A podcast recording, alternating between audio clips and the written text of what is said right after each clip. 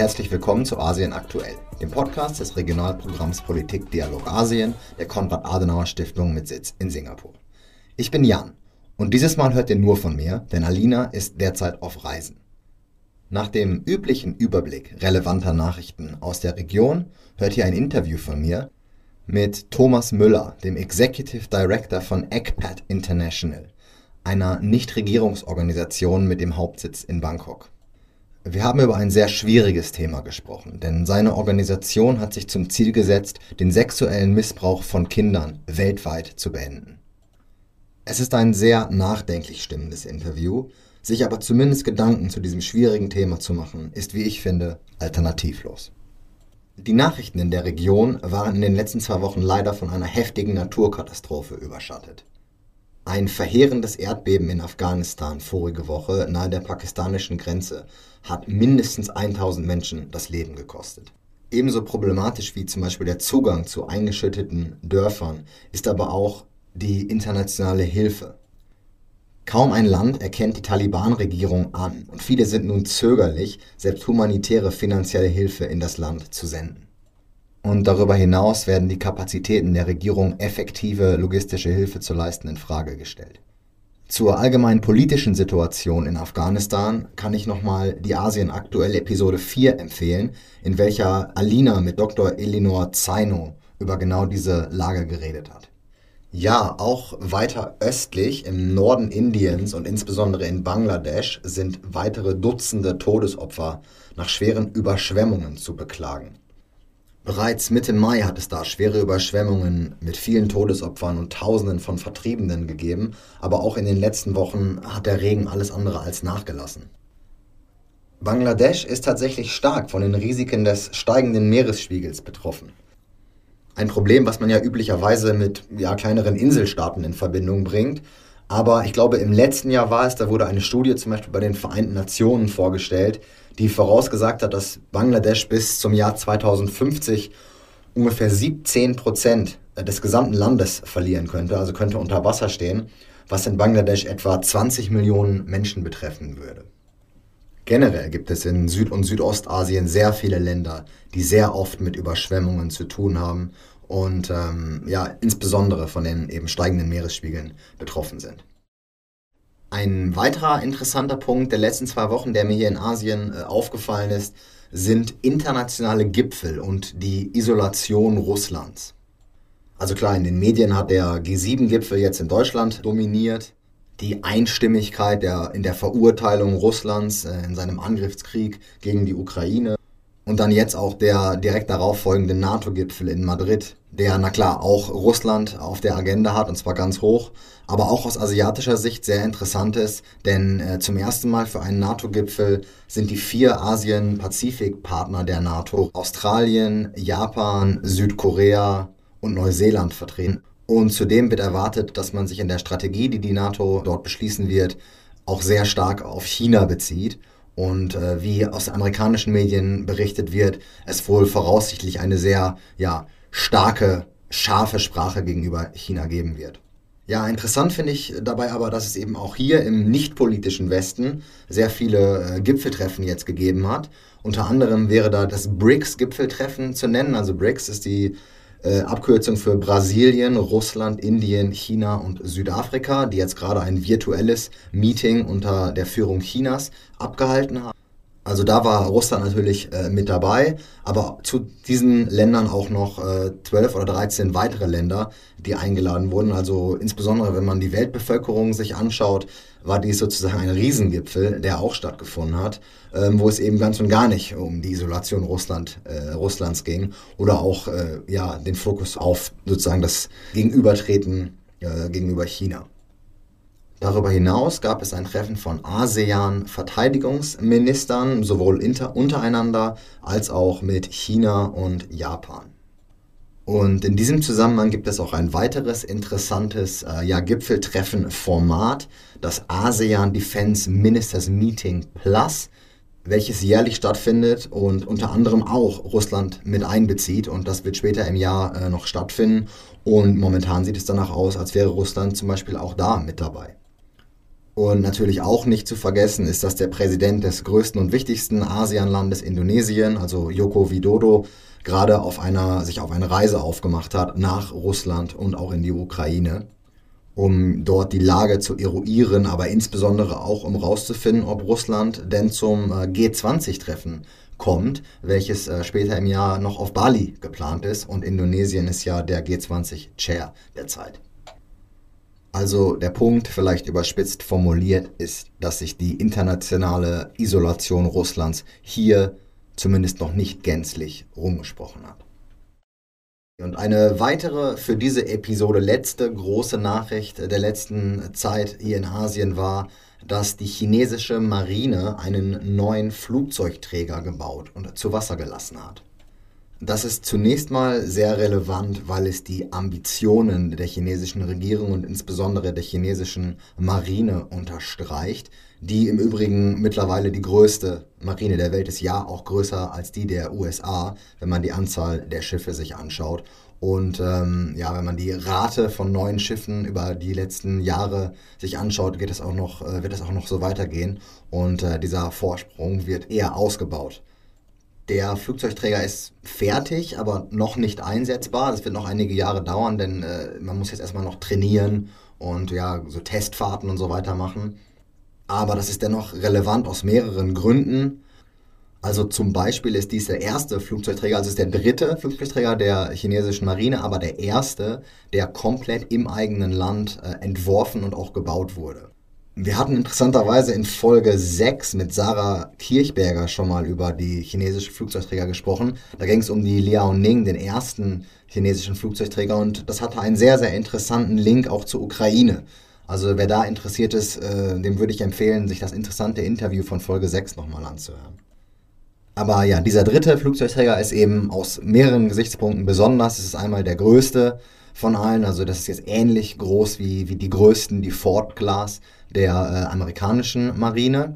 Und zudem, das ist jetzt ein kleines Detail, äh, ging es auch um das System, wie von so einem Flugzeugträger die Flugzeuge abheben. Also ich möchte da jetzt nicht in zu viel Detail gehen, aber es gibt halt verschiedene Variationen, wie man das machen kann. So eine kleine Skirampe, wo die Flugzeuge im Prinzip ganz schnell fahren und dann über so eine Skirampe in die Luft geworfen werden fast, um eben zu starten. Das waren so die früheren Systeme und dann gab es solche Katapultsysteme, äh, die auch noch verschieden funktionieren können. Aber ohne jetzt äh, hier zu sehr in diese Details zu gehen, will sagen, die Chinesen haben auf diesem Flugzeugträger sozusagen einen sehr relevanten technologischen Sprung geschafft, indem sie jetzt das ja modernste Katapultsystem äh, eingebaut haben, was es auf Flugzeugträgern so gibt.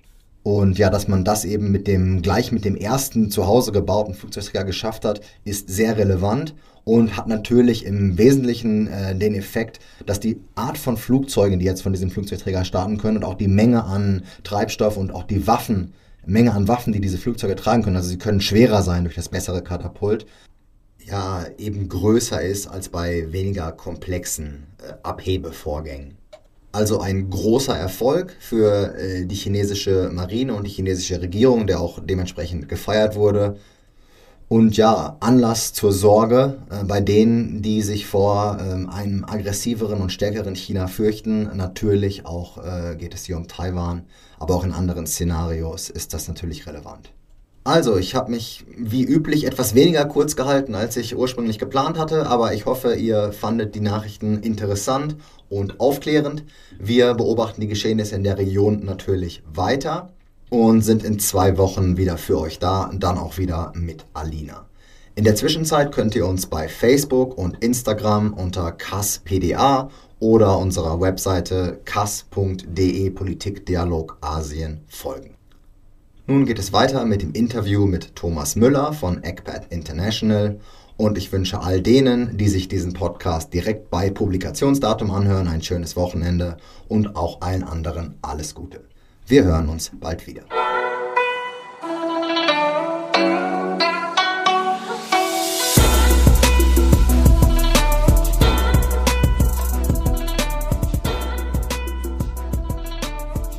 Wir sprechen heute mit Thomas Müller, dem stellvertretenden Direktor von ECPAT International, einer internationalen Organisation, die gegen den sexuellen Missbrauch von Kindern weltweit kämpft. Er arbeitet insbesondere im Bereich der Öffentlichkeitsarbeit. Hallo Thomas. Vielen Dank, dass du dir heute Zeit genommen hast, um mit uns zu sprechen. Wir sprechen hier bei Asien aktuell in der Regel über politische, ökonomische Sachverhalte, wollen heute aber mal über etwas sprechen, was die anderen Themen in seiner Relevanz garantiert übertrifft, aber dennoch nicht so oft thematisiert wird. Deine Organisation, wie ich es gerade angesprochen habe, setzt sich zum Ziel, den sexuellen Missbrauch von Kindern weltweit zu beenden. Ich würde aber gerne bei dir und deiner Person anfangen. Du wohnst, lebst und arbeitest in Thailands Hauptstadt Bangkok. Aber was ist dein persönlicher Hintergrund, deine Herkunft, deine Arbeitsbereiche und wie bist du eigentlich nach Asien gekommen?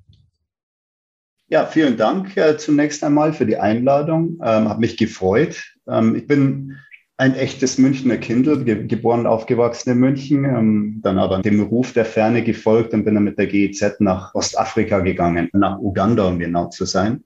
Und habe da dann auch das erste Mal mit Kinderrechtsarbeit zu tun gehabt. Da ging es um die nationale Umsetzung der UN-Kinderrechtskonvention in Ostafrika und, und habe dann äh, mit einer Organisation dort den ersten Kindernotrufservice aufgebaut. Das globale Netzwerk Child Helpline International ist auf mich aufmerksam geworden durch diesen Service in Uganda. Das ist ein Dachverband für die Kindernotrufe. Gibt es mittlerweile in über 150 Ländern solche Services.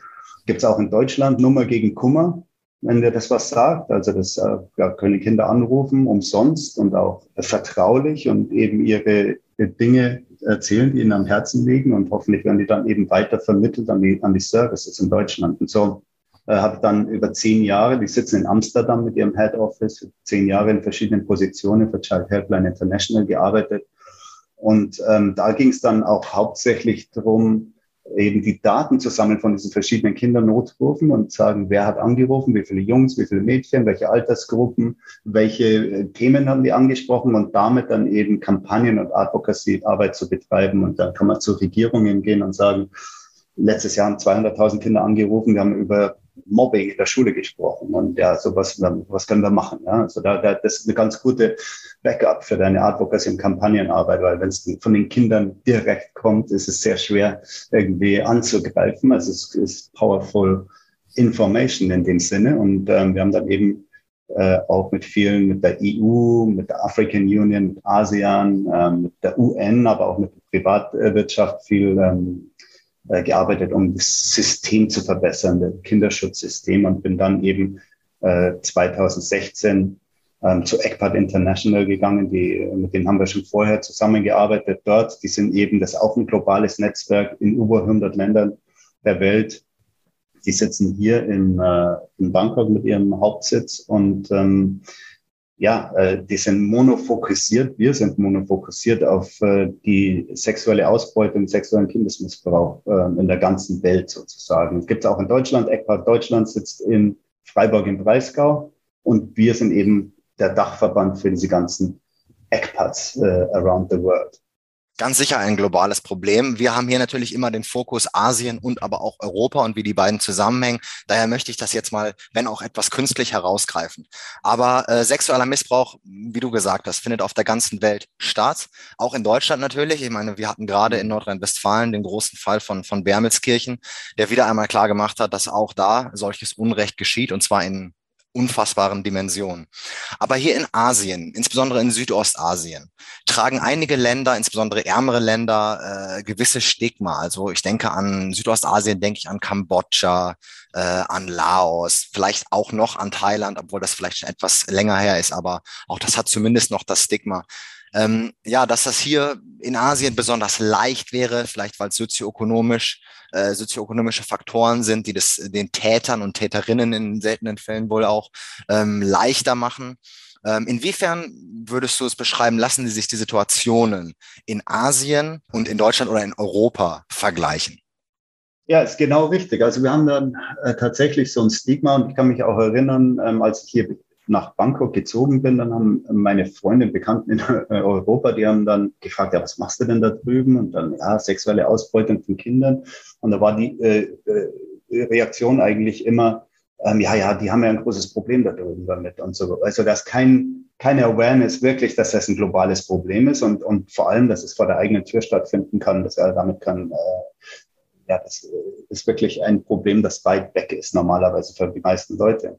Ähm, und ja, wir sind hier in Bangkok, weil vielleicht auch so ein bisschen diesem Klischee geduldet. Ähm, wir haben uns 1990 gegründet und äh, hier in Thailand, das hatte eben diesen Ruf, ähm, Sextourismus, auch Kambodscha. Und äh, es war aber tatsächlich so, dass der Vietnamkrieg eben diese Sexindustrie in Fahrt gebracht hat. Ne? Das sind Soldaten, die eben an der Front waren, die waren dann über ein Wochenende ähm, auf, auf Vergnügungsurlaub dann in Thailand. Und diesem, in diesem Kontext hat sich die, äh, diese Sexindustrie entwickelt. Und als der Vietnamkrieg dann zu Ende war, ähm, hat, wurde das so ein bisschen vom Tourismus übernommen, ne? weil die Sexindustrie war da und die Leute kamen dann als Touristen, hatten natürlich harte westliche Währung in der Tasche. Die, äh, war der Urlaub sehr günstig hier und es gibt eben auch dann diese äh, Spanne, die weit offen ist zwischen Arm und Reich hier. Und äh, wenn man aus der westlichen Welt kommt, äh, ist sie noch weiter offen. Also ähm, äh, haben sich dann hier Möglichkeiten geboten für Touristen, die eben äh, sich vergnügen wollten, die sich zu Hause nie ergeben würden. Und ähm, in diesem Kontext hat sich das dann eben weiterentwickelt, dieses Klischee ist entstanden. Und ähm, ja, aber äh, wir haben 1990 äh, mit vielleicht 20 Organisationen angefangen, die ERCPAD eben gegründet haben. Mittlerweile ist es tatsächlich, ein, in, äh, wir sind in 104 Ländern, ähm, haben 122 Mitglieder momentan, über 104 Länder. Und das, äh, der Tourismus und die sexuelle Ausbeutung im Kontext des Tourismus, Reise und Tourismus ist so einer der ersten ähm, Punkte, die wir aufgenommen haben dann eben. Aber nicht nur in Südostasien, sondern auch in Südasien, in Afrika, in Lateinamerika. Ähm, wir haben ganz viel mit der Tourismusbranche zu tun, mit, mit der Industrie. Wir haben, wir, haben ein Projekt, das ähm, heißt thecode.org. Und ähm, the Code ist eben äh, eben eine äh, ethische Guidelines für Industrie, die im Reise- und Tourismusbereich arbeitet und wie man sich gegen Ausbeutung wehren und schützen kann. Und da haben wir Hunderttausende von Staff ausgebildet, äh, von Hotelketten, ähm, äh, Travel Agencies, Tour Operators, aber auch wir haben eine Kooperation mit Uber zum Beispiel, dass die Taxifahrer ausgebildet werden. Der sitzt hinten im, im, im Auto, ja, und wo fahren die hin? Und ist das wirklich Vater und Tochter? Und wer checkt ein im Hotel? Und so, dass die Awareness einfach da ist. Und wenn sich was, äh, wenn, wenn was nicht richtig aussieht, dann stimmt auch meistens was nicht. Ne? Und dass man dem dann eben äh, Guidelines geben kann, was welche Prozesse sie einleiten können, um das dann eben an, äh, ans Licht zu bringen, ist natürlich schwierig, ähm, weil das weil Hotels äh, und, und der Reisebranche hat immer mit ja, tollem Urlaub zu tun und, und, und das, dieses Thema passt da nicht so recht rein. Und, äh, aber wir haben das eben über 30 Jahre jetzt wirklich äh, bearbeitet und äh, das ist ein großer ähm, Anklang in der Reiseindustrie. Die haben das wirklich gut übernommen. Es ist natürlich viel, viel mehr zu tun und ähm, wir versuchen gerade im Ende der Covid-Pandemie, wo sich der Tourismus wieder erholt, ähm, äh, wieder auf die Agenda zu bringen, weil wir hatten natürlich Angst, dass das, na, das war eine, eine der Prioritäten der Industrie und dann haben die so sehr gelitten durch die äh, Pandemie, dass natürlich, ähm, äh, ja, ist der, der ich glaube, einer in zehn oder elf Jobs in der Welt hat mit Tourismus zu tun. Und das ist natürlich, ähm, ja, also viele Leute haben ihre Jobs verloren und so weiter. Und dann kommen wir an, ja, sexuelle Ausbeutung. Also es ist ja schwierig, das dann wieder als ähm, Priorität zu etablieren. Und sind wir gerade dabei. Und ähm, ja, zum Glück hat sich das nicht komplett, ist nicht komplett vom, vom Wagen gefallen. Also die Awareness ist immer noch da und wir haben unsere Kooperationen noch. Aber wenn es um sexuelle Ausbeutung geht, dann geht es eben auch um Kinderhandel, ja, Trafficking. Ähm, es geht um, um, Zwangsprostitution, es geht um Zwangsheirat von Kindern, das sich sehr nahe an sexuelle Ausbeutung auch äh, äh, anschließt. Ähm, es geht den ganzen Online-Bereich jetzt. Ne? Ähm, das Filmen von Kindesmissbrauch, das Verteilen von solchen Inhalten, sagen wir Child Sexual Abuse Material.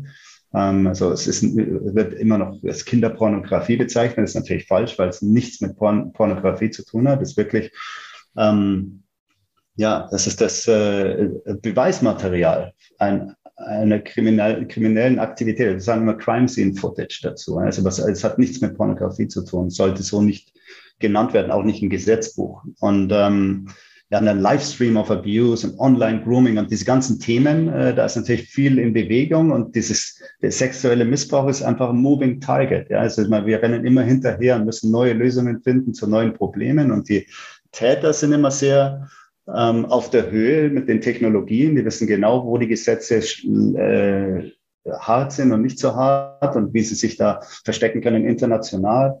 Ähm, und ja, also wir äh, betreiben da viel Recherche und Aufklärungsarbeiten, organisieren Trainings und, und äh, beim Endeffekt geht es um, um Advocacy und Kampagnenarbeit, um eben Systemveränderung vor, äh, voranzutreiben. Also wir, wir direkt mit Eckbert International, wir sind nicht in Kontakt mit Kindern direkt, aber es geht wirklich um gesellschaftliche und systematische Veränderungen, um besseren Kinderschutz zu erreichen.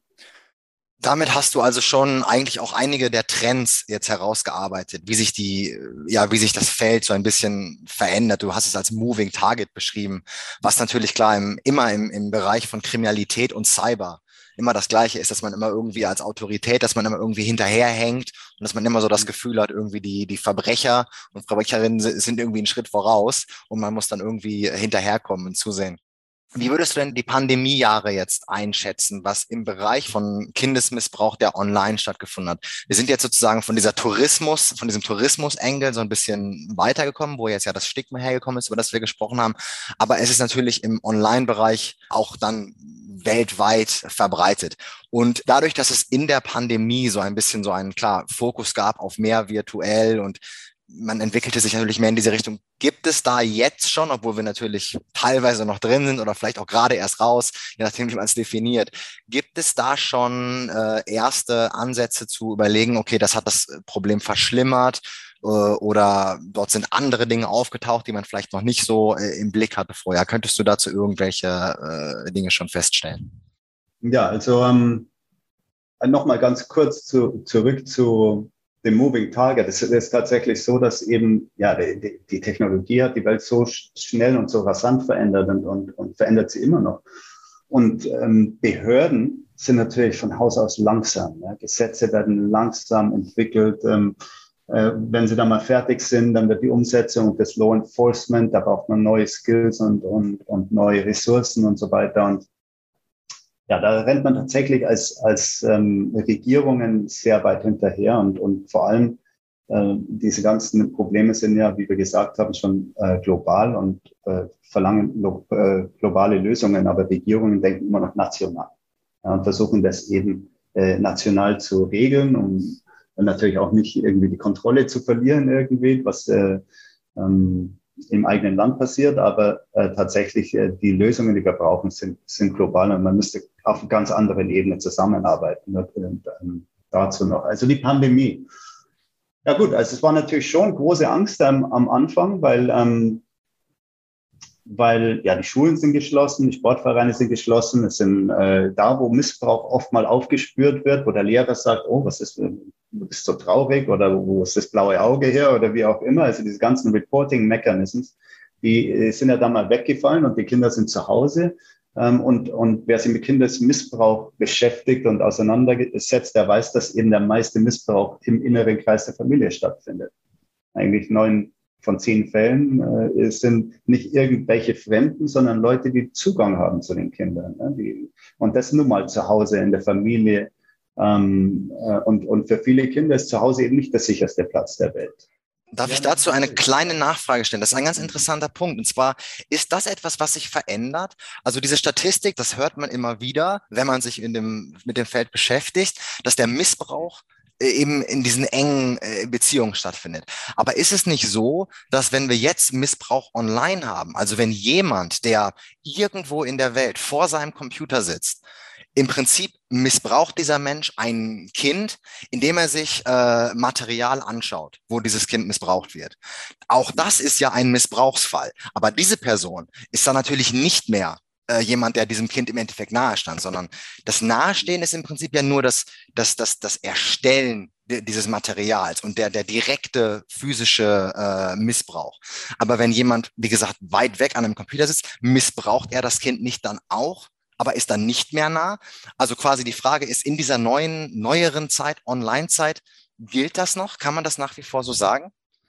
Ja, das ist eine gute Frage und, und ähm, man kann es absolut so sagen. Also äh, erstmal, es ist ja egal, ob man vor dem Computer sitzt und Kindesmissbrauch bestellt und dafür bezahlt, dann ist man genauso Täter wie genau. derjenige, das Kind ja. im Endeffekt missbraucht. Ne? Man stellt diesen Markt zur Verfügung, die Nachfrage. Und das ist absolut Täter. Ja, ähm, das ist natürlich den Tätern selber nicht so bewusst, weil sie vielleicht von zu Hause auf der Couch eben und nicht wirklich mit dem Kind zugange sind und so weiter. Also das äh, äh, ändert aber nichts an der Tatsache, dass sie Täter, das sind Täter. Und, und natürlich auf der anderen Seite der Kamera passiert genau das, dass jemand, der Zugang zu einem Kind hat, das Kind dann missbraucht auf Bestellung. Ja. ja? Und das ja. sind dann oft die Familie.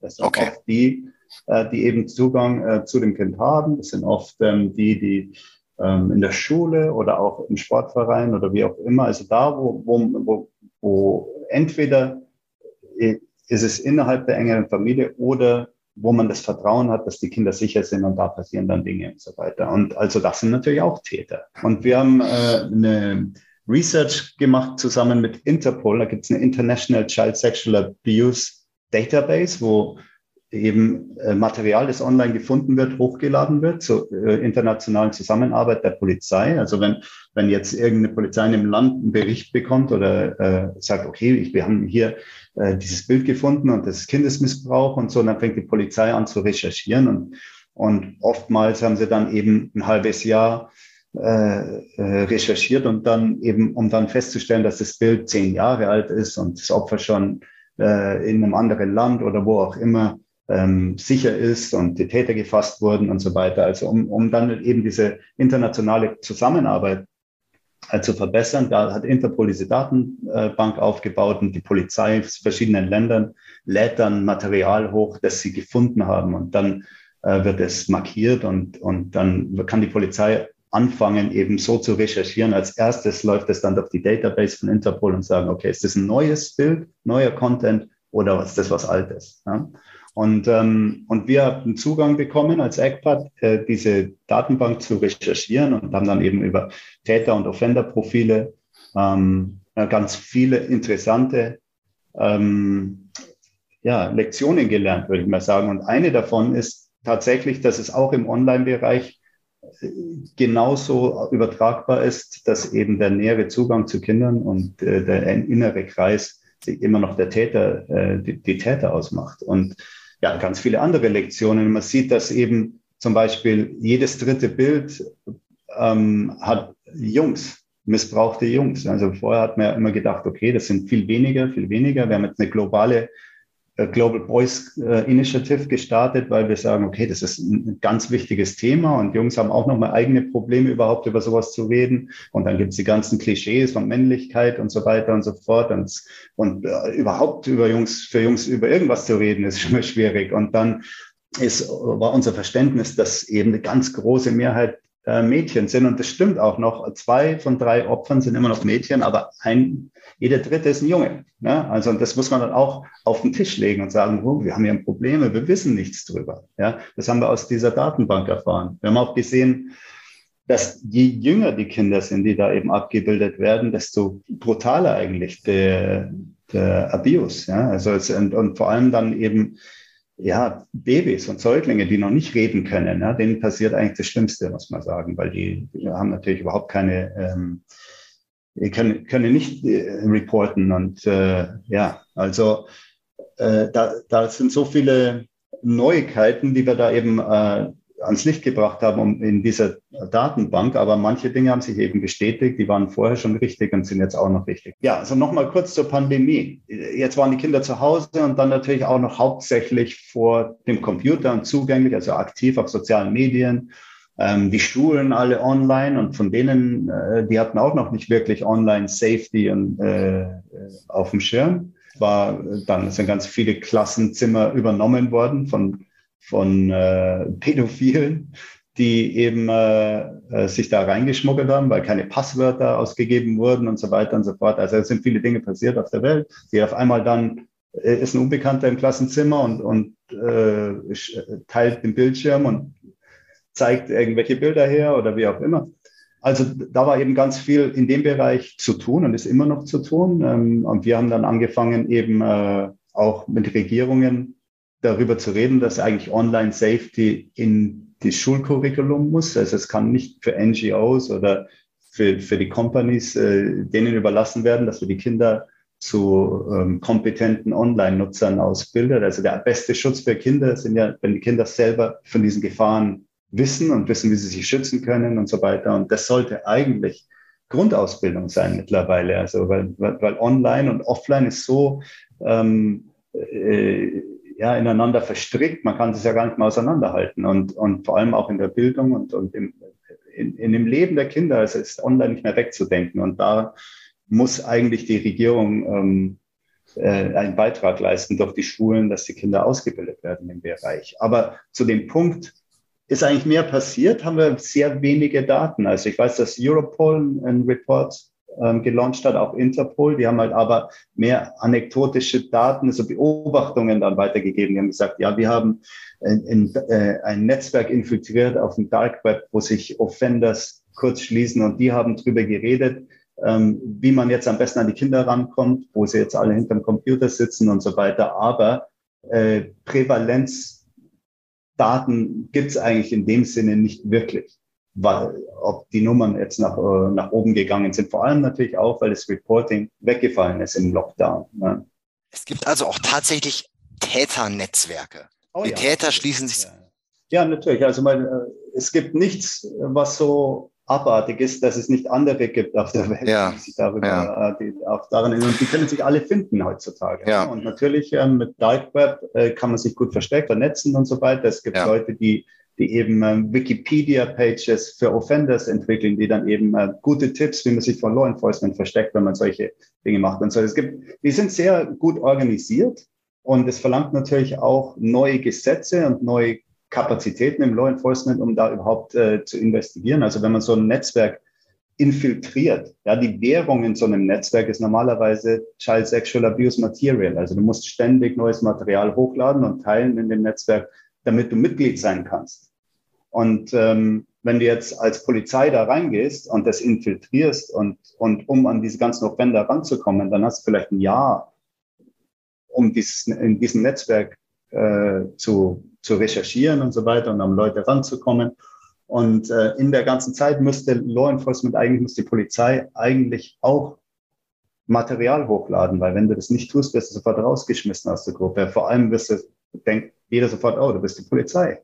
Ja, dann kriegst du vielleicht einen von den Offendern, da sind vielleicht 300 Leute drin und die anderen 300 gehen woanders hin und bauen eine neue Gruppe auf. Also, äh, und ich glaube, in Deutschland ändert sich die Gesetzeslage gerade. Äh, Australien hat gute Gesetze in dem Sinne. Also, aber da gab es einige solcher Seiten, wo ganz viele deutsche Offenders mit drin waren, vielleicht auch in Führungspositionen, in Admin-Positionen und so weiter. Ähm, aber, die, äh, aber die deutsche Polizei kann eben diese, aufgrund der Gesetzeslage, diese Investigation eigentlich gar nicht durchführen. Und äh, das wird dann oft dann ans FBI weitergegeben oder AFP, Australian Federal Police weil wir haben mehr Möglichkeiten. Haben und dann wird die Seite irgendwie, ähm, äh, wenn, wenn man die Administrator übernommen hat als Polizei, ja. dann kann man die, die Seite weiter betreiben, muss aber an Australien oder Amerika übergeben, weil die Gesetzeslage da eben so ist, dass sie das machen können. Und ja, es ist ganz schwierig für ein Kinderrechtsnetzwerk wie uns. Also wir wollen ja, dass Kinder Child Sexual Abuse Material und das ganze äh, Inhalt eben vom, vom Netz verschwinden. Und, und jetzt muss die Polizei Dinge hochladen um überhaupt an die Leute ranzukommen. Das ist extrem heikel und das ist ähm, nicht einfach, aber das ist halt eben so eine der Herausforderungen der neuen Zeit. Ja, für diese Covert Operations, also im, Terrorismus, machen sie es eigentlich ganz gut. Diese kind of Infiltration von Dark Web und so weiter. Aber im Bereich Kindesmissbrauch ist es halt eben schwierig und ähm, es braucht einen neuen Mindset, um diese Gesetze äh, auf den Weg zu bringen. Und äh, unsere Meinung ist tatsächlich, ja, es geht halt nicht anders. Uns ist das auch, uns ist auch wohl dabei. Und, und natürlich sollte man nicht das äh, neue, neue Materialien irgendwie verteilen. Also die Polizei hat ja Zugang durch ihre Datenbanken ähm, und kann dann auch mit verschiedenen Opfern in Verbindung treten äh, und Erlaubnisfragen können wir das und so weiter äh, weiter verteilen. Und, und da muss so ein Oversight Board dabei sein. In Australien ist das tatsächlich, da sind Richter mit drin, da sind Psychologen mit drin. Also die Polizei übersieht da nicht ihre eigene Arbeit, sondern da ist ein richtiges Gremium am Werk, um diese äh, Operationen dann eben abzusegnen. Ähm, aber ja, also es ist ein schwieriges ja. Thema sehr große Herausforderung, aber auch sehr gut zu hören, dass es Lösungsansätze dazu gibt. Äh, denn ich meine, die Alternative, sich nicht darum zu kümmern, ist natürlich äh, eine, die völlig ausgeschlossen ist. Vielleicht kannst du uns zum Ende des Interviews nochmal damit lassen, was ein einzelner Mensch konkret tun kann, um die Arbeit zu unterstützen. Also ich meine, man hört immer viel, man redet mal mehr, mal weniger darüber. Ähm, aber was können konkret Leute tun, um zu unterstützen? Ja, das ist eine gute Frage, weil ich glaube schon, dass es eben viel einfacher ist, darüber zu reden, was andere tun können und was die Regierungen tun sollen und die Firmen und so weiter. Aber ähm, wenn jeder, man kann ja die Welt nur dadurch verändern, dass man sich selbst verändert. Also da ist mal die größte Kontrolle da. Und ähm, ich würde mir denken, dass eben, also zum Beispiel, äh, wir sind gerade im Gange, neue Regulierungen auf den Weg zu bringen, um eben diese, auch im Kontext von diesem ähm, äh, Child Sexual Abuse Material, das eben in großen Mengen zirkuliert in der Welt und so. Und, und die Firmen, die sozialen Medien und so weiter, sind auch so ein bisschen überfordert. Die wissen zwar, ähm, dass dieses Material vorhanden ist, ähm, aber die müssen alle ihre eigenen Grenzen entdecken und äh, ihre eigenen Policies entwickeln. Also da gibt es keine, keine Unterstützung von der Regierung und überhaupt der Online-Bereich ist wenig reguliert. Äh, es gibt aber jetzt ganz verschiedene gute Entwicklungen. Also ich glaube, äh, Australia hat einen Online Safety Act entwickelt. UK ist gerade mit einer Online Safety Bill beschäftigt und die EU hat so ein Draft Law auf den Weg gebracht, das gerade ähm, untersucht wird, äh, das eben genau auf diese Themen und was muss der Privatsektor machen und wo, wo, hört Meinungsfreiheit auf und wo fängt Kinderschutz an und das überlappt sich alles und ähm, ja, da ist eben eine ganz, da ist viel Spannung drin und da äh, bilden sich gerade verschiedene Lobbys. Ja? Und äh, ich lade jeden Einzelnen dazu ein. Also wir sind natürlich schon, äh, wir sind nicht gegen Meinungsfreiheit, überhaupt nicht. Und wir denken auch, es muss Meinungsfreiheit geben, sonst gibt es auch keinen Kinderschutz. Aber es ist auch wichtig, dass wir das nicht gegeneinander ausspielen, ne? dass wir sagen, entweder Meinungsfreiheit oder Kinderschutz. Und ähm, äh, da lade ich jeden Einzelnen ein, sich zu informieren. Das ist gerade auf dem Weg in der EU. Ähm, und ich glaube, wenn das fertig ist und das, äh, dieses Thema richtig behandelt, dann wird es eben schon wegweisend sein, wie sich andere Länder, andere Regionen ausrichten, wenn es um die Regulierung geht im Online-Bereich.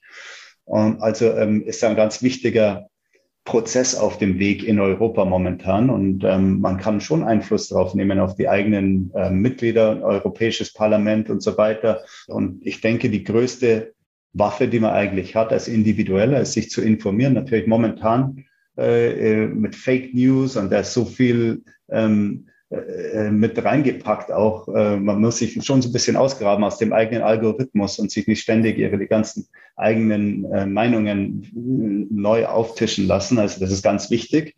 Ja, wir müssen uns ähm, auch die Gegenseite anhören. Es kann nicht alles polarisiert sein und, und äh, Informationen äh, sind genügend da, um daraus halt eben ein äh, gutes Wissen zu machen, ist, ist, ist unsere eigene Verantwortung. Und da müssen wir, glaube ich, alle alle dran arbeiten.